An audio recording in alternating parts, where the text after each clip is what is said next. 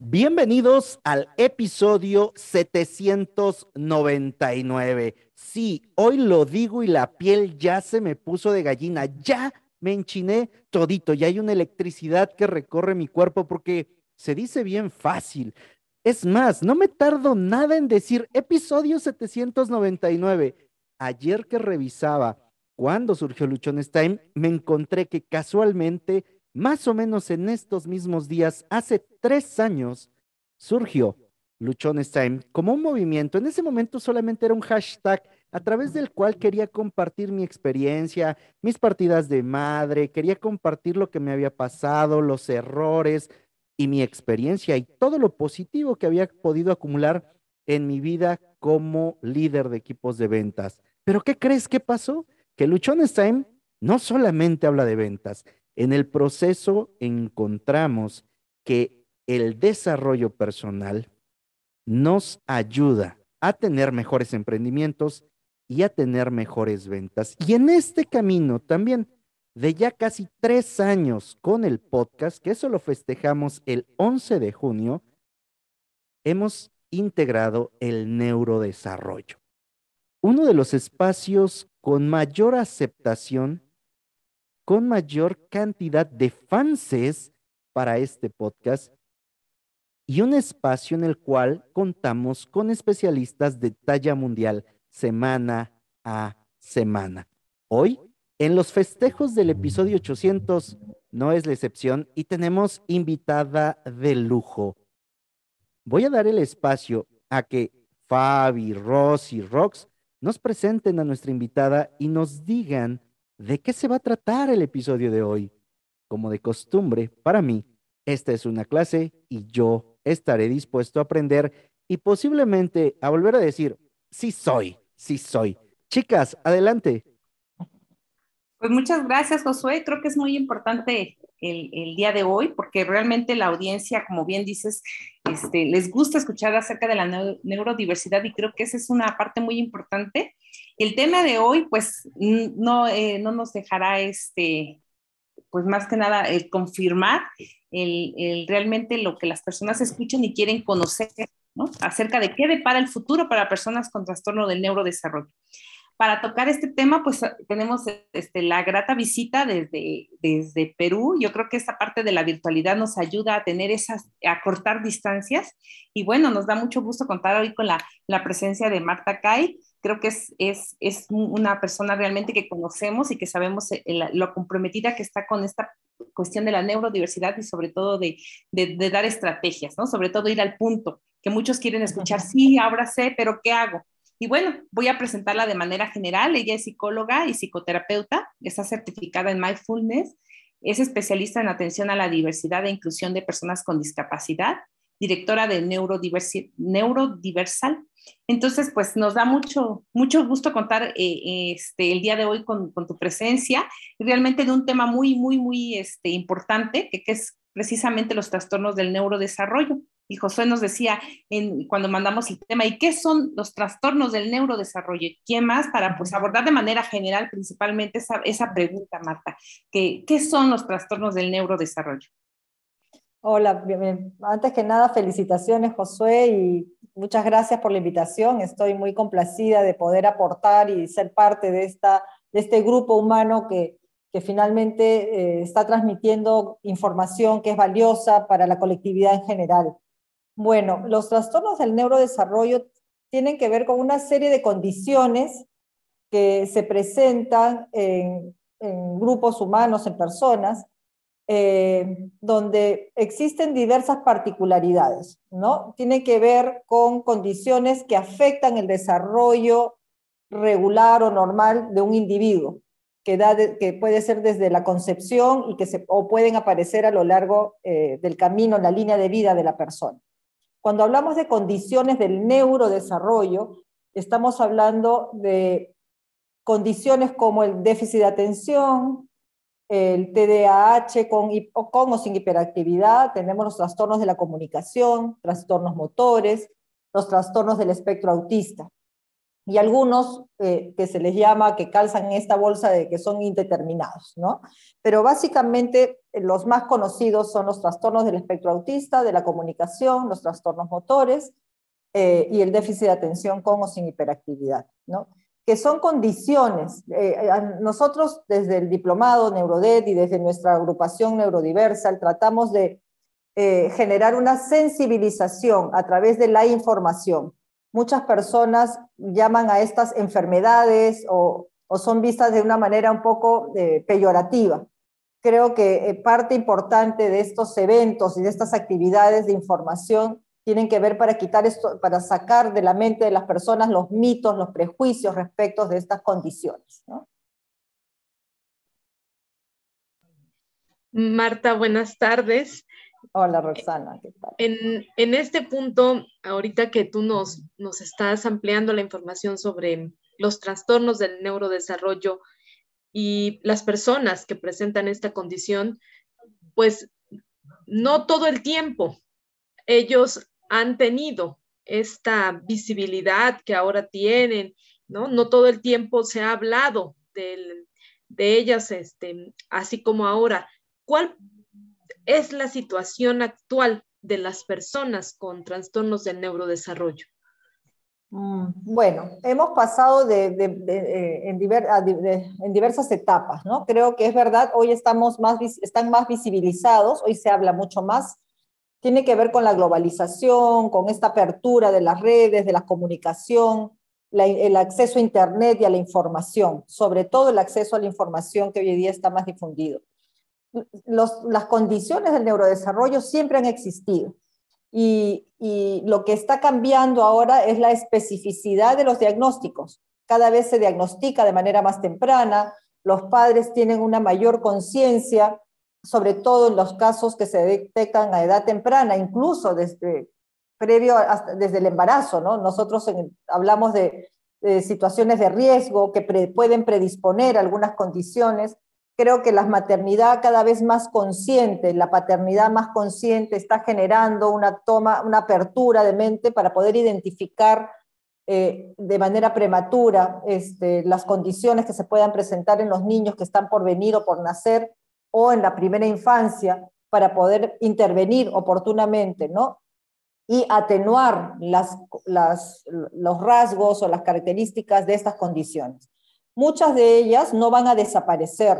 Mucho, es importante que los padres y las familias sepan que cuando un niño es diagnosticado a temprana edad eh, o a la edad que se identifique una condición del neurodesarrollo, eh, se puede intervenir y gracias a la famosa neuroplasticidad, poder, que tiene que ver con esta capacidad de nuestro cerebro de formar nuevas conexiones neuronales, de estar abiertos al cambio, eh, se puede lograr mejorar algunos síntomas o signos de las condiciones, ¿no?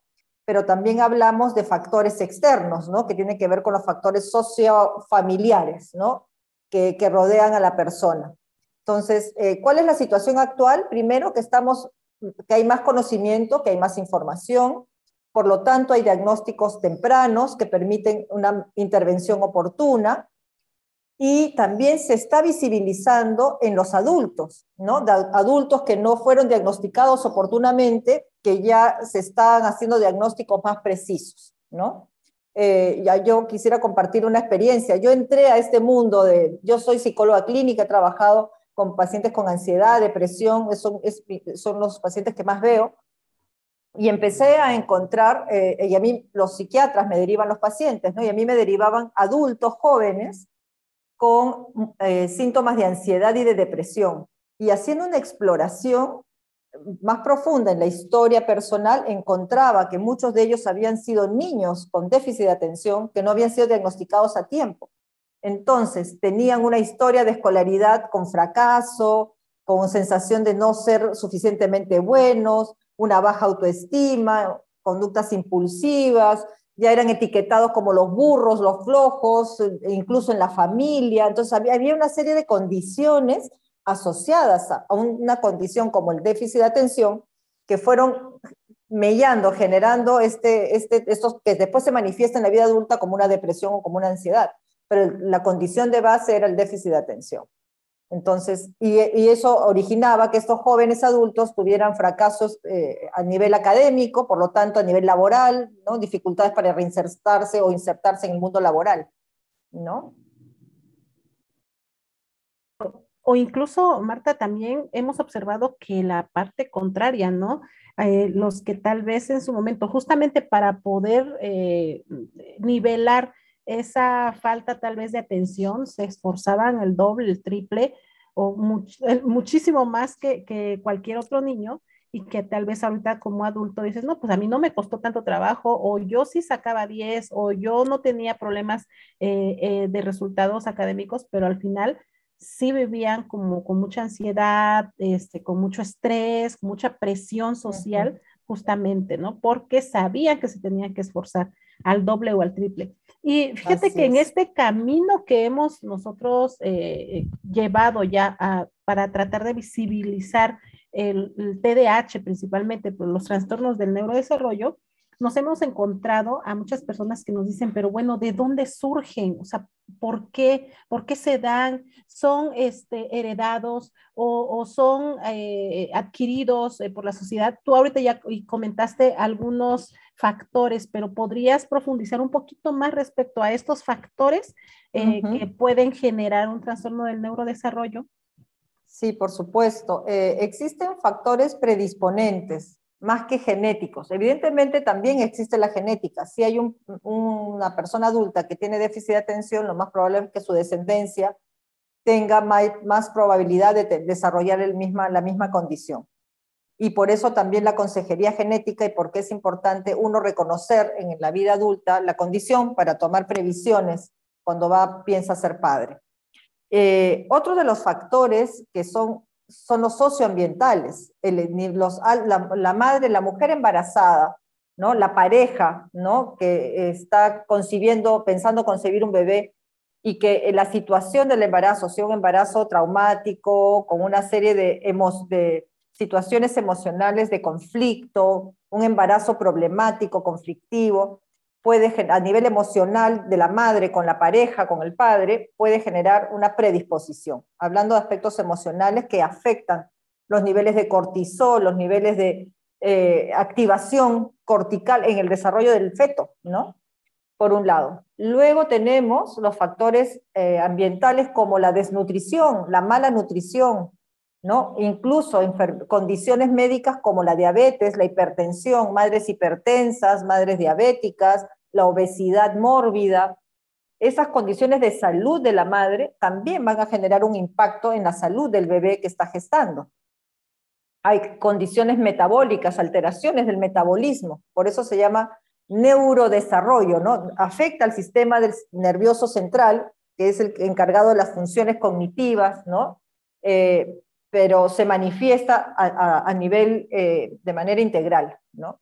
Entonces, eh, tenemos eh, situaciones de pobreza, pero la pobreza entendida como las carencias de, de, recursos, falta de la desnutrición, las situaciones de violencia o de alto estrés, ¿no? Mujeres sometidas a situaciones de violencia extrema, también va a generar que ese feto en, el, en desarrollo genere determinadas, se altere el proceso regular de configuración de su sistema nervioso central.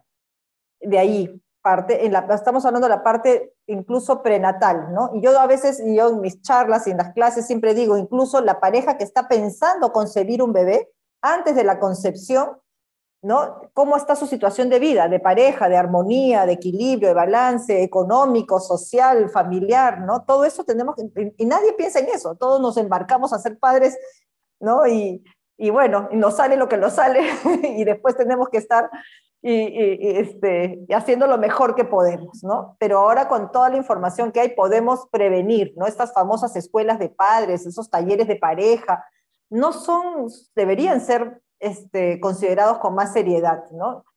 Luego tenemos durante el desarrollo del niño, la primera etapa del desarrollo, ¿no? La lactancia también, condiciones médicas previas de la madre como madres ansiosas, madres con depresión, que a veces toman alguna medicación, también puede generar alteraciones en el, desarrollo del niño, del feto y del niño ya nacido, el bebé nacido. este, también la alimentación del bebé, ¿no? Si es una madre que está bien nutrida, que da de lactar, o, eh, y, los primeros tres años de vida del niño, ¿no? Si ha tenido una buena alimentación, buena estimulación, un e, entorno nutritivo, ¿no? Este, también, ¿no? Este, todo eso afecta el desarrollo eh, de las funciones cognitivas y lo, cómo se va a manifestar después eh, en adelante, ¿no? Nosotros por eso hablamos de señales de alerta, ¿no? Eso vamos a hablarlo quizá un poquito más adelante. No, yo creo que, creo que esa parte es muy importante, Marta. Creo que como padres, quienes somos padres, eh, digamos, toda esta cuestión de conocimiento, creo que mm, tiene que ver mucho con la difusión y la educación. Y realmente creo que quienes tuvimos la oportunidad a lo mejor de haber, eh, de haber conocido antes el eh, algún, alguna persona ¿no? con, con TDAH, pero pues en tu vida tú nunca piensas que vas a tener un hijo y también estas cuestiones que a lo mejor las futuras generaciones van a tener más acceso a la información. Eso es, creo que esa es la parte primordial de, de estos posts, ¿no? Pero me, me recuerda mucho esas partes que dices, no, bueno, la prevención es importante, pero cuando ya lo tenemos, fíjate cómo pasa, eh, en mi caso, yo viví en una familia que creo que todos tenemos TDA, pero mis hermanos eran súper dotados, creo, hasta ahorita no lo puedo ver, ¿no? Pero yo era como que no encajaba, ¿no? Así como que ellos sobresalen, ellos, pero yo ahí voy empujándole y, cuando yo a ser un adulto, eh, tengo una niña con TDA, este, y yo tengo TDA, me doy cuenta de que me desarrollé en un ambiente que era normal, o sea, el, ver esa condición. Y mis papás creo que nos, nos, impulsaban, ¿no? Y yo veía a mis hermanos y, y, decía, bueno, si ellos pueden, ¿por qué yo no? Y creo que eso me ayudó mucho, ¿no? Pero, pero ahorita que tenemos a nuestros hijos que viven en este, en este ambiente, ¿no? Con información, sí nos preocupa el futuro, porque a lo mejor yo viví en un ambiente donde éramos tal vez resilientes o fuimos sobrellevando, no, no sé, Marta, cuál fue la fórmula de mis padres, pero era normal, para mí era normal ver a mis hermanos y ver, y que ahorita que platicamos y nos sentamos decimos, ay, sí tenemos, pero, pero nuestra vida en el futuro está, está tranquila dentro de cuestiones laborales, ¿no? O de cuestiones emocionales, por decirlo de algún modo, pero sí vamos arrastrando esa parte. Ahora, nuestros hijos, quienes ya tenemos, nos, nos preocupa el futuro porque les estamos dando, no sabemos si vamos a dar el ambiente seguro que nos dieron nuestros padres, a lo mejor ah, te puedo decir de mi caso, ¿no? En esta parte, ¿cómo ves esa, cómo, cómo ves esa cuestión de la prevención, pero también de los que ya los tenemos y que tenemos una historia de vida, pero también vamos a dar una historia de vida a los hijos y que nos preocupa? Y más que estamos con ese pensamiento rumiante de, ay, lo estoy haciendo bien, ¿o qué le depara el futuro a mi hijo? En esta parte de la prevención, pero ahora la, la otra parte la de intervención.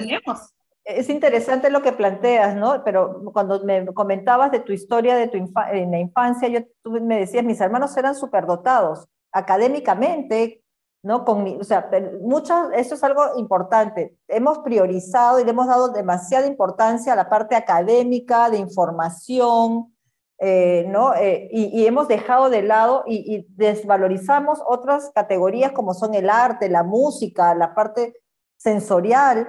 Entonces, todo lo que, si uno no va a la universidad, piensa que ya no va a ser exitoso y tenemos que cambiar esos paradigmas, ¿no? Quizás eh, eh, qué cosa es ser más inteligente. La, inteligencia es la capacidad de resolver problemas. ¿Cómo lo resuelves? Si lo resuelves, eres inteligente. Tú puedes ser usando los números, usando eh, las emociones, puedes usar eh, otras herramientas. Entonces tenemos que tener una mirada crítica a lo que es llamado el éxito, ¿no? Y quitarle ese, ese paraguas de si no eres eh, eh, académicamente exitoso, ¿no? Porque tú puedes desarrollarte en otras áreas. Y tenemos que mirar a nuestros hijos de manera integral. ¿Cuál es su talento? ¿Cuál es su preferencia? ¿Qué es lo que lo define? No todos los hijos van a ser iguales, ¿no? Y, y también tenemos que evitar el otro lado de estar sobre encima de ellos, porque es verdad que todos hemos sobrevivido antes de la época tan presente como hoy de los diagnósticos y ahora tenemos a los niños sometidos a un estrés de la terapitis, que tampoco nos hemos ido al otro extremo, ¿no? Que en los colegios, lamentablemente, por lo menos en Perú, eh, ojalá ya ha ido bajando, pero en una época el niño a tal edad ya tiene que hablar y si no habla, terapia y lenguaje, y si no esto, terapia. Entonces, yo le digo, mi hijo está viniendo aquí a aprender. O sea, si yo te lo tengo que traer sabiendo todo, entonces, ¿para qué viene al colegio? ¿No? O sea, muchas veces los maestros esperan que el niño ya llegue en un estado eh, perfecto y, no dejan estos procesos que hay, hay rangos, hay etapas de, de desarrollo, hay márgenes, ¿no? Entonces no podemos estandarizar y ponerlos a todos en, la misma, en el mismo saco. Entonces, también, y tenemos que evitar esa sobreestimulación a los chicos. Yo creo que lo más importante, yo siempre digo, es hay que conocer a nuestros hijos, conocer cuáles son sus, habilidades, sus destrezas, sus áreas más potenciales y también reconocer cuáles son sus áreas más débiles, ¿no? Y hacer un balance y potencializar aquello en donde ellos más sobresalen y atender aquello en lo que están más atrasados, pero siempre en función de una mirada integral. No todos van a ser matemáticos, químicos, físicos, abogados, ingenieros, ¿no? Entonces, este, y tenemos que rescatar el valor de la persona por encima de su logro académico. Yo creo que ahí todavía nos falta, nos falta un montón. ¿Qué depara el futuro? El futuro depara eh, que seamos personas cada vez más conscientes, padres conscientes que sabemos que podemos leer, yo siempre uso la palabra leer, no leer a nuestros hijos, ¿no? Darnos cuenta quiénes son, cuál es su identidad y a partir de ahí reforzar su individualidad, ¿no? Y resaltar aquello en lo que son más hábiles y más competentes y que miren sus áreas de mejora, como se llama ahora, sus áreas más débiles, eh, como parte integral de su ser y que son áreas que ellos tienen que estar conscientes de que deben prestarle más atención, que tienen que hacer ejercicios extras, que tienen que dar un cuidado especial, pero, pero como parte de, una unidad, que es, es, parte de ellos, así como hay áreas en donde son sobresalientes, hay otras en las que no son tan sobresalientes, pero es parte de su ser, de su ser interior, de su ser individual y que igual son personas valiosas. Pero todavía vivimos en un mundo muy competitivo, donde se resaltan ciertos valores, ciertas estructuras sociales priorizan determinados logros. Entonces, y a veces sometemos a nuestros hijos a ese estrés de tener que sacar una nota, de tener que estar en los cuadros de honor y que se ingresa a tal tipo de, universidad, de colegio o tal tipo de universidad. Y eso se lo imponemos nosotros como padres, porque un niño nace puro, nace con esta capacidad innata para aprender. Y más bien es el sistema el que coacciona esa capacidad innata de aprender y los vamos cortando como con tijeras, moldeando hacia esos estándares supuestamente de éxito. Entonces, hoy en día tenemos que cuestionar esos modelos y mirar el modelo de éxito para cada uno de manera individual. Ese es mi mayor consejo, ¿no? Es lo que yo propongo y promuevo y evitar la terapitis. Hay que, hay que intervenir, hay que generar espacios de acercamiento, pero también hay que dar espacios de sosiego. A, veces es mejor un buen deporte que haga una terapia. Yo ya después les contaré alguna anécdota respecto de eso. Sí, este, creo que ahorita nos comentas puntos muy importantes en relación precisamente al miedo que depara para los padres ¿Qué va a ser del futuro de sus hijos? ¿Con quién se va a quedar? ¿Va a poder ser autosuficiente? ¿Va a tener un empleo? ¿Va este, a conseguir una pareja? Creo que este tipo de situaciones, em, por lo que también estamos platicando, muchas veces no ayudan tanto al desarrollo pleno de las personas, sino que se quedan más en el esquema y en las creencias de los padres. Y, bueno, nos acabas de decir, ¿no? Este, hay que calmarnos un poco en relación a este punto este, y cada y verlo desde otra perspectiva, ¿no? Y otra cosa, perdón, importantísima es evitar la sobreprotección. La tengan claro, la sobreprotección es agresión.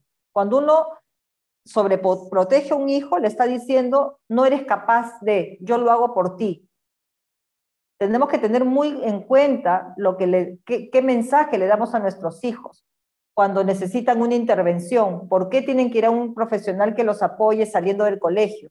¿Por qué tienen que hacer determinada actividad? Si, si nosotros lo integramos dentro de una explicación consciente, ¿no?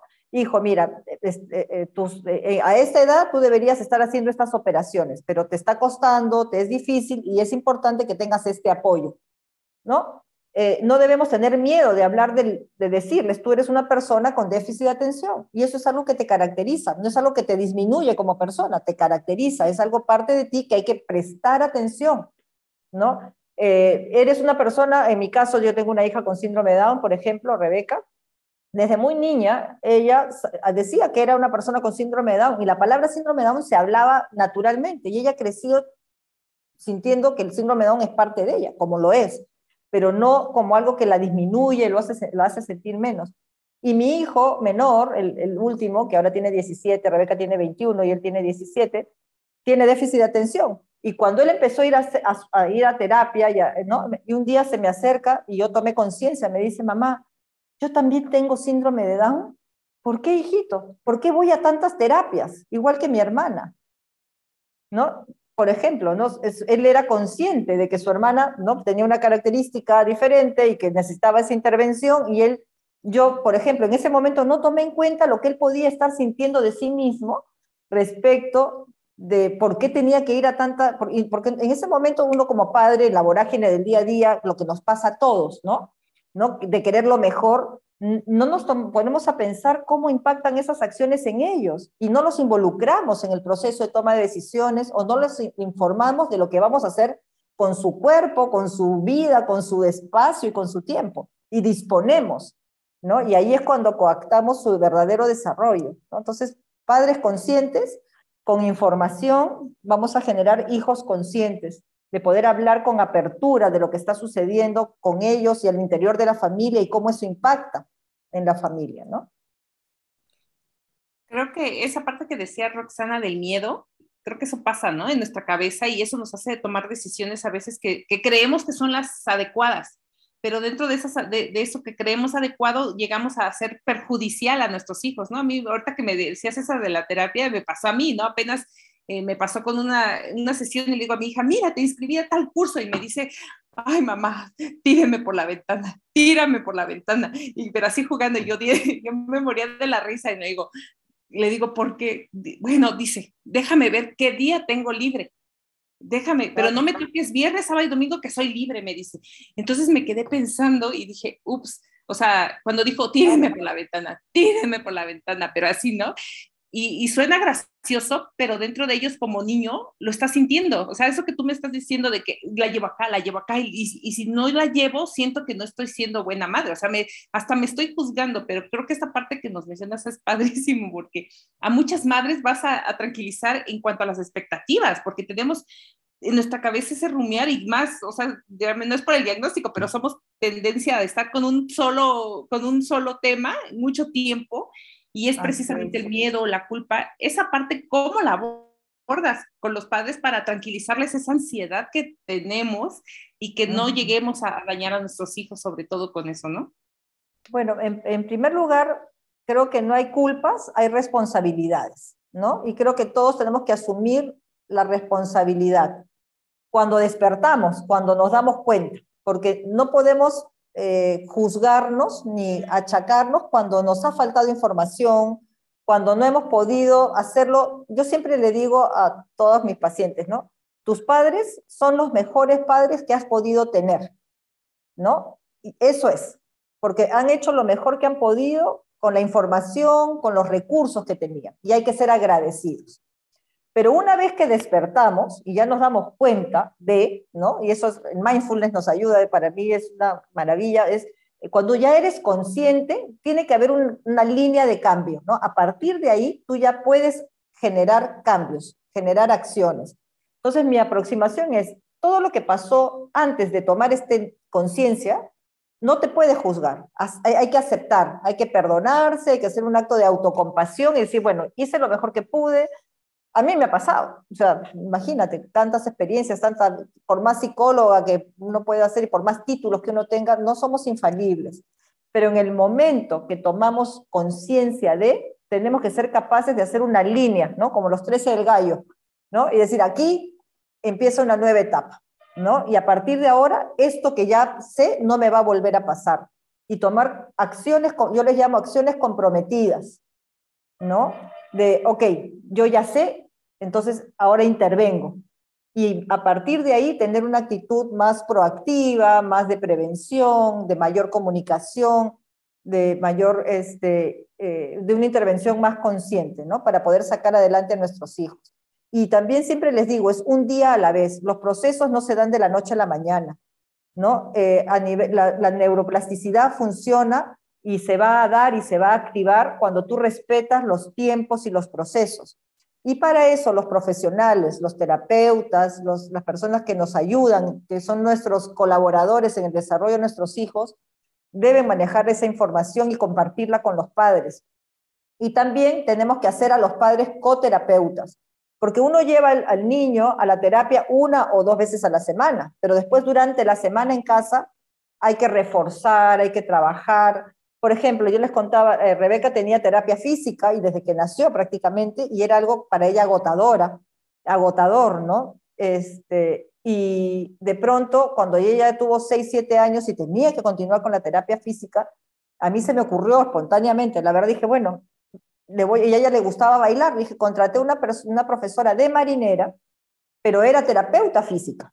Entonces ella con la música de la marinera, con el motivo de la marinera, le hacía los, los, ejercicios que ella necesitaba, pero para ella eran sus clases de baile, ¿no? Entonces uno puede utilizar experiencias cotidianas, ¿no? Pero con una estructura, ¿no? Eh, y para eso los, los profesionales eh, tenemos que tener esta capacidad de, de generar un, un, entorno nutritivo, familiar, y de capacitar a los padres, a los asistentes o a las niñeras que cuidan a nuestros hijos, para poder hacer intervenciones en el entorno natural, pero que estén orientadas a reforzar estos patrones que necesitamos y hacer un trabajo en equipo.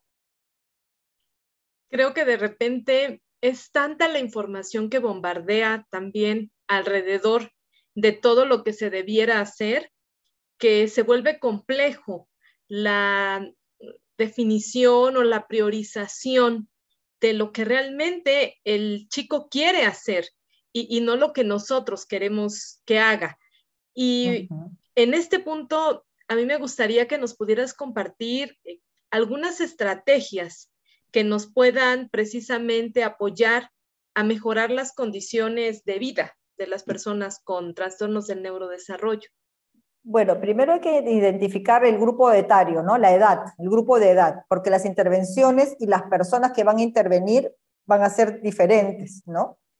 Eh, lo que se recomienda es que haya siempre una cabeza que lidere el equipo que va, a hacer alguna intervención. Normalmente hay un psiquiatra o un neurólogo, dependiendo de la condición, y hay psicólogos y terapeutas que van a atender a las distintas necesidades. Pero tiene que y los padres definitivamente son parte del equipo y la persona en sí misma. Entonces yo creo que Cuanto más pequeño es el niño, los padres tienen una mayor intervención y mayor injerencia, evidentemente.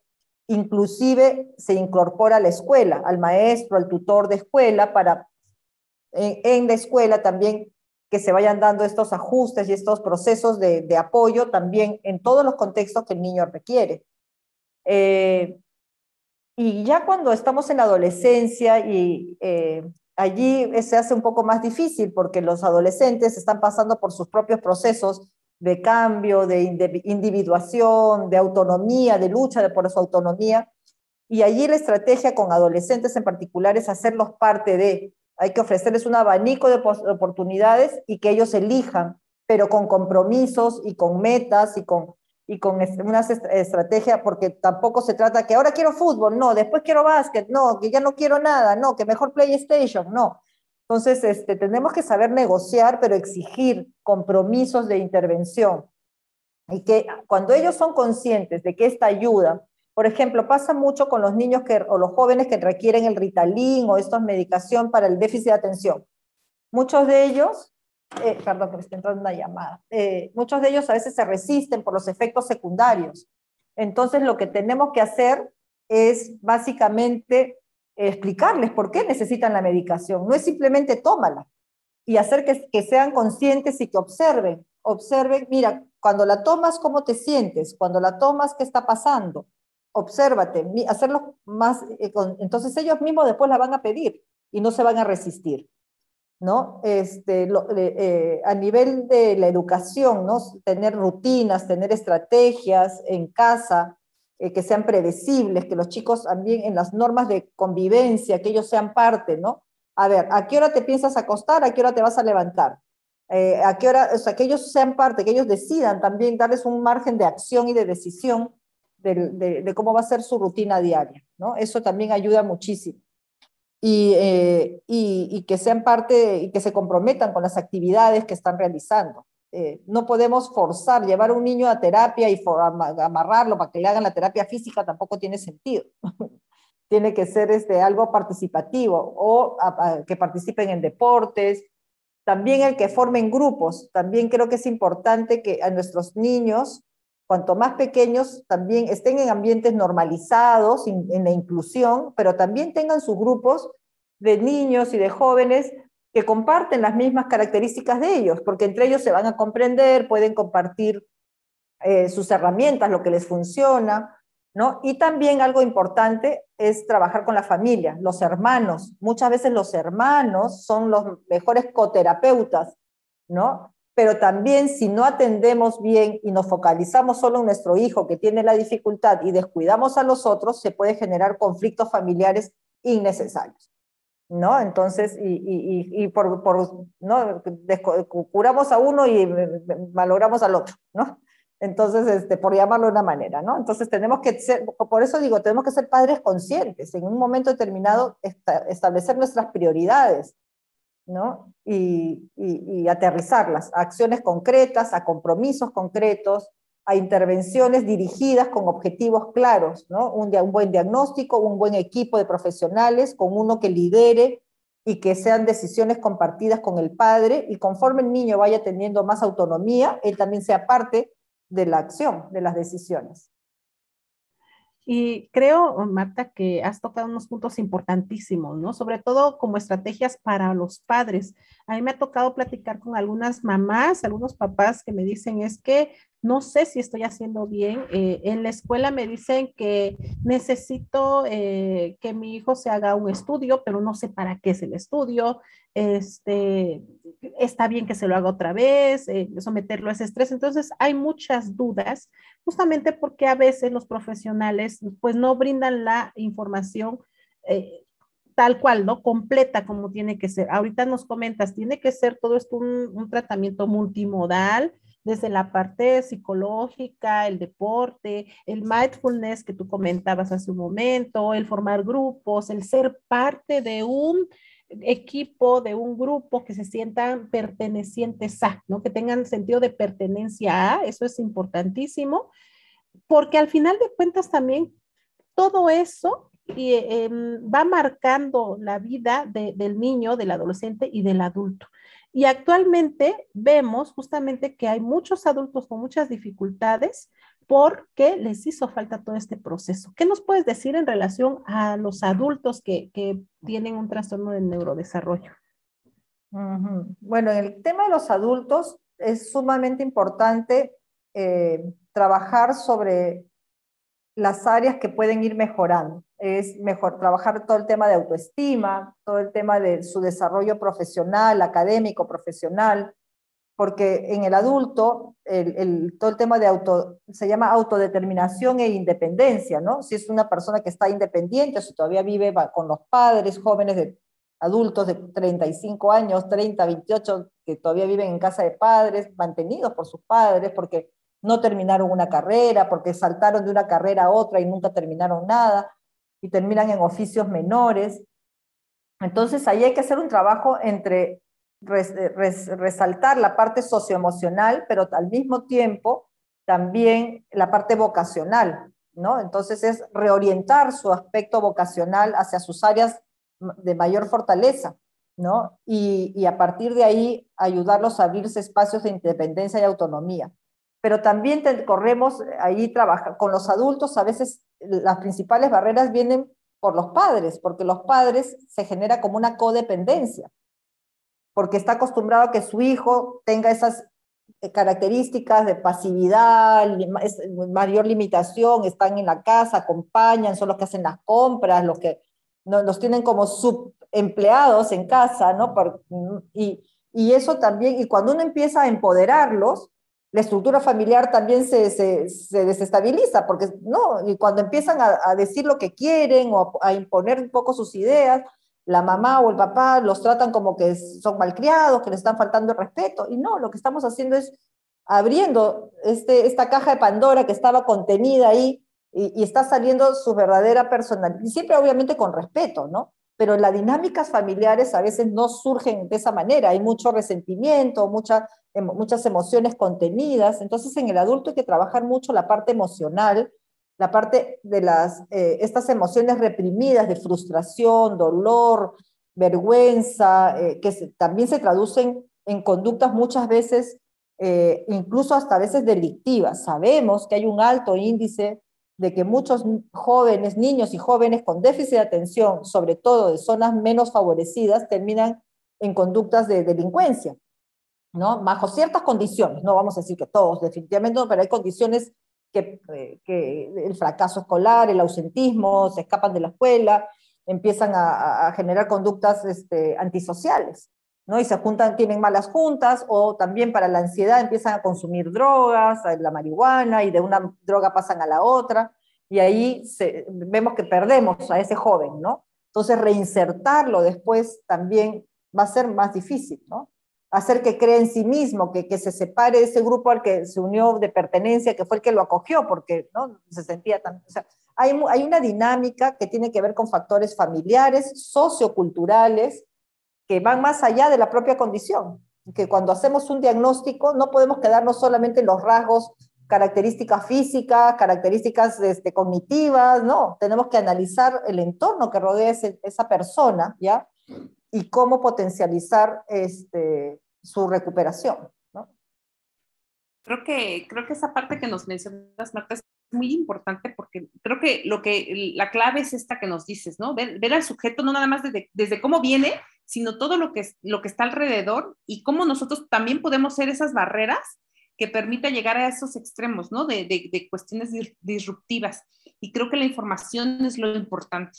Creo que la difusión, creo que el objetivo que tenemos también en, en, la página y creo que también en el diplomado que hemos llevado con ustedes, esa es la corriente. O sea, el, el informar, abrir esa, esa, esa, mirada que teníamos de, de las personas, de que todas debemos ser iguales y que aquel es mejor por tener esto, por hacer aquello, creo que tiene que ver con la cuestión de que hay somos, somos un, cada uno es único y, también existen diversas formas de manifestarse el ser humano. Y creo que esa, esa parte es, es, la, es, lo primordial y creo que esa tranquilidad tenemos que tener los padres de, de, decir, tenemos un ser humano que se llama fulano, que se llama sultano. Sí, se les disputan algunas cosas, pero es hábil en otras cosas. Entonces creo que esa maravilla de despertar y abrir la mente nos va a permitir darles esos, esos entornos más seguros y más y con menos barreras. Y creo que esa es la tarea que, que, que existe, ¿no? Así es, y esa tarea que se da al interior de la familia hay que extrapolarla a la escuela, hay que extrapolarla a la familia más extensa, tíos, primos, porque también la, la exclusión o estas diferenciaciones se dan sobre todo en los entornos familiares, ¿no? Entonces, y de ahí a, eh, a, la, a la sociedad en general y a las instituciones, a las escuelas, y a los gobiernos, porque las intervenciones tempranas van a reducir, o sea, cualquier eh, situación de, exclusión está relacionada con la pobreza. Una persona excluida, por el motivo que sea, es una persona que está fuera del sistema y que va a, tener menos acceso a recursos, menos acceso a oportunidades y por lo tanto va a ser después una carga, entre comillas, para el Estado. Entonces, todo esto que estamos haciendo y hablando debe tener un impacto, no solamente para la persona y la familia inmediata, sino tenemos que mirar que nuestras intervenciones también ejercen un efecto en la economía de nuestro país, ¿no? Porque en una familia donde hay una persona que no es autónoma e independiente, que depende de otra, tenemos dos personas que no contribuyen a la canasta familiar, ¿no? Que no, que no, que no contribuyen no solamente a nivel económico, ¿no? sino a nivel de realización, de, de salud mental, ¿no? de, esta capacidad de, ser un ciudadano feliz, un, un, ciudadano que aporta a su comunidad. Tenemos gente que además puede guardar resentimientos y se generan emociones y se generan conflictos y el conflicto de la familia se manifiesta a nivel del, del, barrio y del barrio social y de ahí a la escuela. En realidad, es, este es un, tema que no debería quedar solo al interior de las familias. Nosotros tenemos que ser agentes de cambio de nuestra sociedad. ¿no? Y eso es algo que yo siempre, o sea, la acción que, y es como la, gota en el océano, ¿no? Una gota, en el, cuando una gota cae, genera círculos concéntricos, ¿no? Y genera un impacto, un radio de acción. Entonces, cada uno de nosotros tiene que ser esa gota que impacte y genere, ¿no? Ese cambio de mirada, esta apertura, ¿no? Por eso para mí es tan importante eventos como esto y no dudo en participar porque esta gotita que estamos dejando ahí está abriendo mentes, ¿no? Estamos y a veces no somos conscientes del impacto que tenemos en el otro, ¿no? Yo no sé cuántas personas nos van a escuchar y, la diferencia que vamos a hacer en sus vidas. Entonces, es sumamente importante eh, esta, esta labor que se hace, ¿no? Y me parece fundamental. Y no siempre vamos a tener todas las respuestas y no tenemos que ser expertos, pero tenemos que saber a quién recurrir, dónde buscar la información, ¿no? Y, eso es lo que nos va a dar las herramientas, ¿no? No tenemos que eh, atiborrarnos de información, tenemos que saber usar nuestros recursos, ¿no? Exactamente, yo creo que esa parte es muy importante y creo que eso es, es, como, como las gotitas que se van uniendo y van a ser una tormenta, Marta. Vamos a hacer una tormenta, perfecta. Sí, exactamente. Y yo creo que esta hora no nos, da, no nos da para mucho, pero creo que sí es muy importante todo lo que nos dejas. Creo que fue muy precisa, muy, muy concisa, la verdad, como madre, que yo, si yo escuchara, ahorita que lo escuché, pero otra madre que escuchara se iría muy tranquila. Entonces, agradecemos mucho tu participación. Desafortunadamente el tiempo nos, nos, nos apremia, pero creo que no, te dejamos las puertas abiertas, de verdad. Cuando quieran. Queremos tenerte en otro momento, porque fue, fue, muy, de mucha, fue muy productiva esta charla, la verdad me encantó y creo que, que Marta, no, no nos, esta hora es poco para, yo creo que está todo lo que nos puedes compartir y, y, esperemos tenerte en otro, que nos aceptes otra invitación y que nos acompañes y creo que esa parte como hacer es tormentas, ¿no? Como, como creo que sería la, la palabra una tormenta de información, de, de, de, compartir estas experiencias que realmente nutren. Y pues realmente agradecerte, creo que desafortunadamente el tiempo nos, nos, nos apremia, pero pues es más que nada, pues creo que podemos quedar así como en suspenso para tenerte de, eh, de nueva cuenta y esperemos que nos, nos aceptes otra invitación. definitivamente, cuenten, con, cuenten, cuenten, con, eso. En realidad, tengo mi página web, martacaic.www.martacaic.com. La verdad que no, no este, soy muy activa en mi página web, más bien en Instagram, a través de mi nombre, ¿no? Marta Caic, ahí me pueden seguir. ¿no? Este, y, y nada, tengo mi correo electrónico, las personas que quieran este, escribirme por alguna consulta o a través de ustedes, que tienen ya los canales de comunicación abiertos y tienen ya el público eh, con los que ustedes interactúan, encantada de poder trabajar en algún taller, preparar algún material, lo que ustedes necesiten y participar en otro evento como esto, yo feliz de la vida, encantada de participar. Muchas gracias. Muchas gracias, Marta. De verdad estamos fascinadas con toda esta información. Y bueno, pues sí, efectivamente, cualquier persona que requiera eh, pues más información de Marta o de, de la página TDH Oaxaca, ya saben que nos pueden encontrar en Facebook, en Instagram, en TikTok como arroba TDH Oaxaca y bueno, ahí vamos a, a pasarles toda la información que ustedes quieran, que quieran, se la vamos a pasar a Marta. Y tenemos también la página de Neurodiversal, ¿no? También. Así es, tenemos la página de Neurodiversal que eh, estamos justamente, les comentamos rapidísimo, estamos cursando un diplomado, una especialización en trastornos del neurodesarrollo y Marta, pues es de, las organizadoras, de las que están eh, al frente eh, como responsable de este diplomado que está padrísimo, padrísimo. Y Josué, ¿qué te pareció? ¿Qué te parece toda la información que compartimos y que Marta nos compartió el día de hoy? Hoy conecto de todo lo que dijeron con dos cosas muy importantes y las hemos indicado a través de ya los casi 800 episodios. Y la primera es cuando Marta comentó, no te juzgues por lo que hiciste ayer que no sabías, ¿no? Así lo entendí. Muchas veces nosotros nos juzgamos por lo que hicimos ayer, hace un año, hace dos años, hace tres años, sin darnos cuenta que en ese momento hicimos lo mejor que pudimos con lo que teníamos y con lo que sabíamos. Definitivamente esa parte yo la he estado compartiendo, la he estado comunicando, pero hoy cayó de una manera diferente. Porque muchas veces, aun y cuando sabemos que no nos tenemos que juzgar, lo seguimos haciendo. Ahí está nuestro subconsciente diciéndonos, no, ¿te acuerdas lo que pasó? ¿Te acuerdas que no debiste de haber actuado así? Y yo me iría con esa parte. Deja de juzgarte, porque lo que hoy sabes, no lo sabías ayer.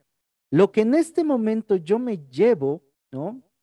Después de una hora de estar grabando este episodio, no lo tenía tan claro antes de empezarlo a grabar.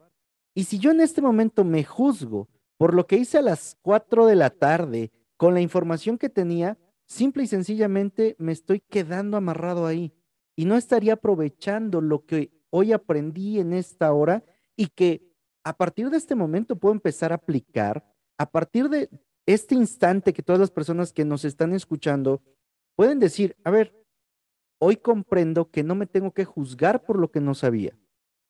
Hoy puedo actuar en base a lo que ya sé. Y mañana seguramente voy a aprender más cosas, voy a tener nuevas experiencias.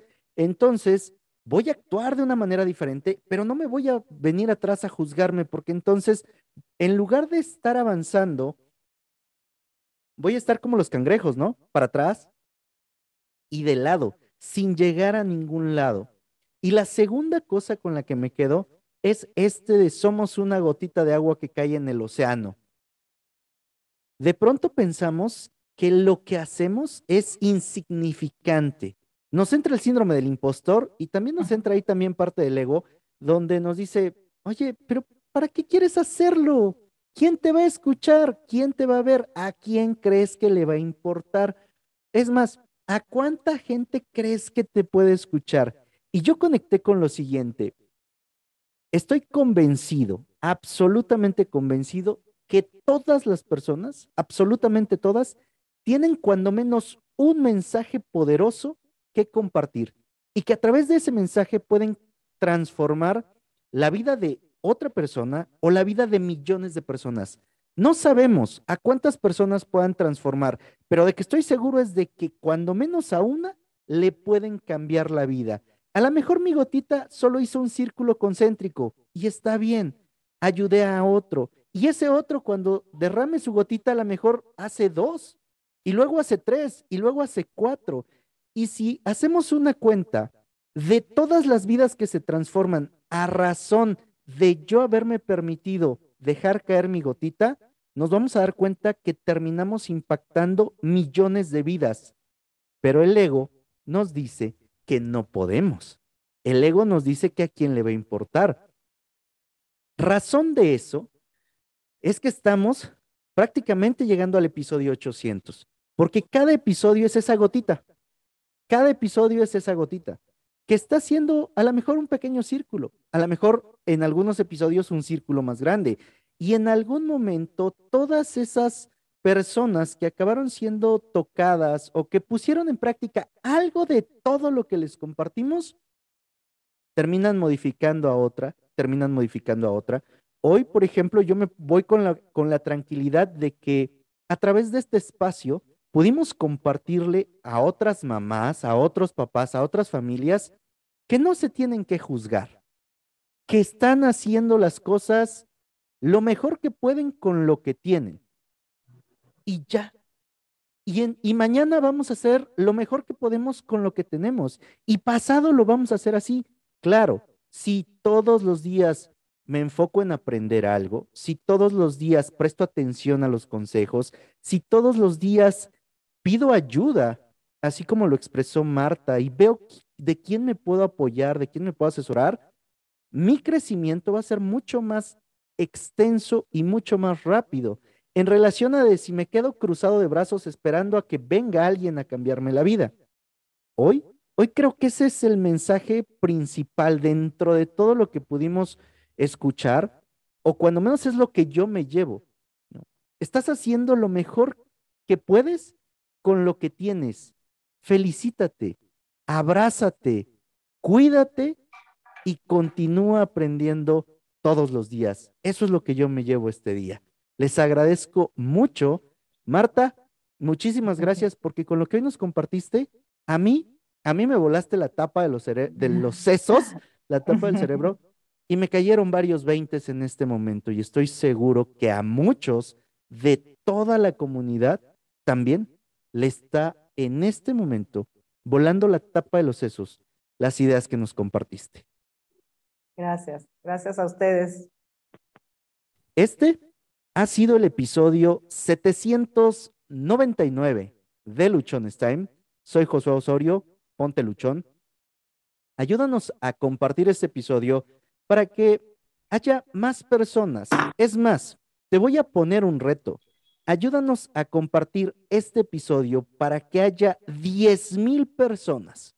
No nos vamos a ir a más. Solo 10 mil personas que les quede claro que están haciendo lo mejor que pueden con lo que tienen y a partir de ahí transformen su vida. Recuerda, recuerda que tienes solo una vida y esta se pasa volando. Deja de vivirla juzgándote y empieza a vivirla aprendiendo de los demás.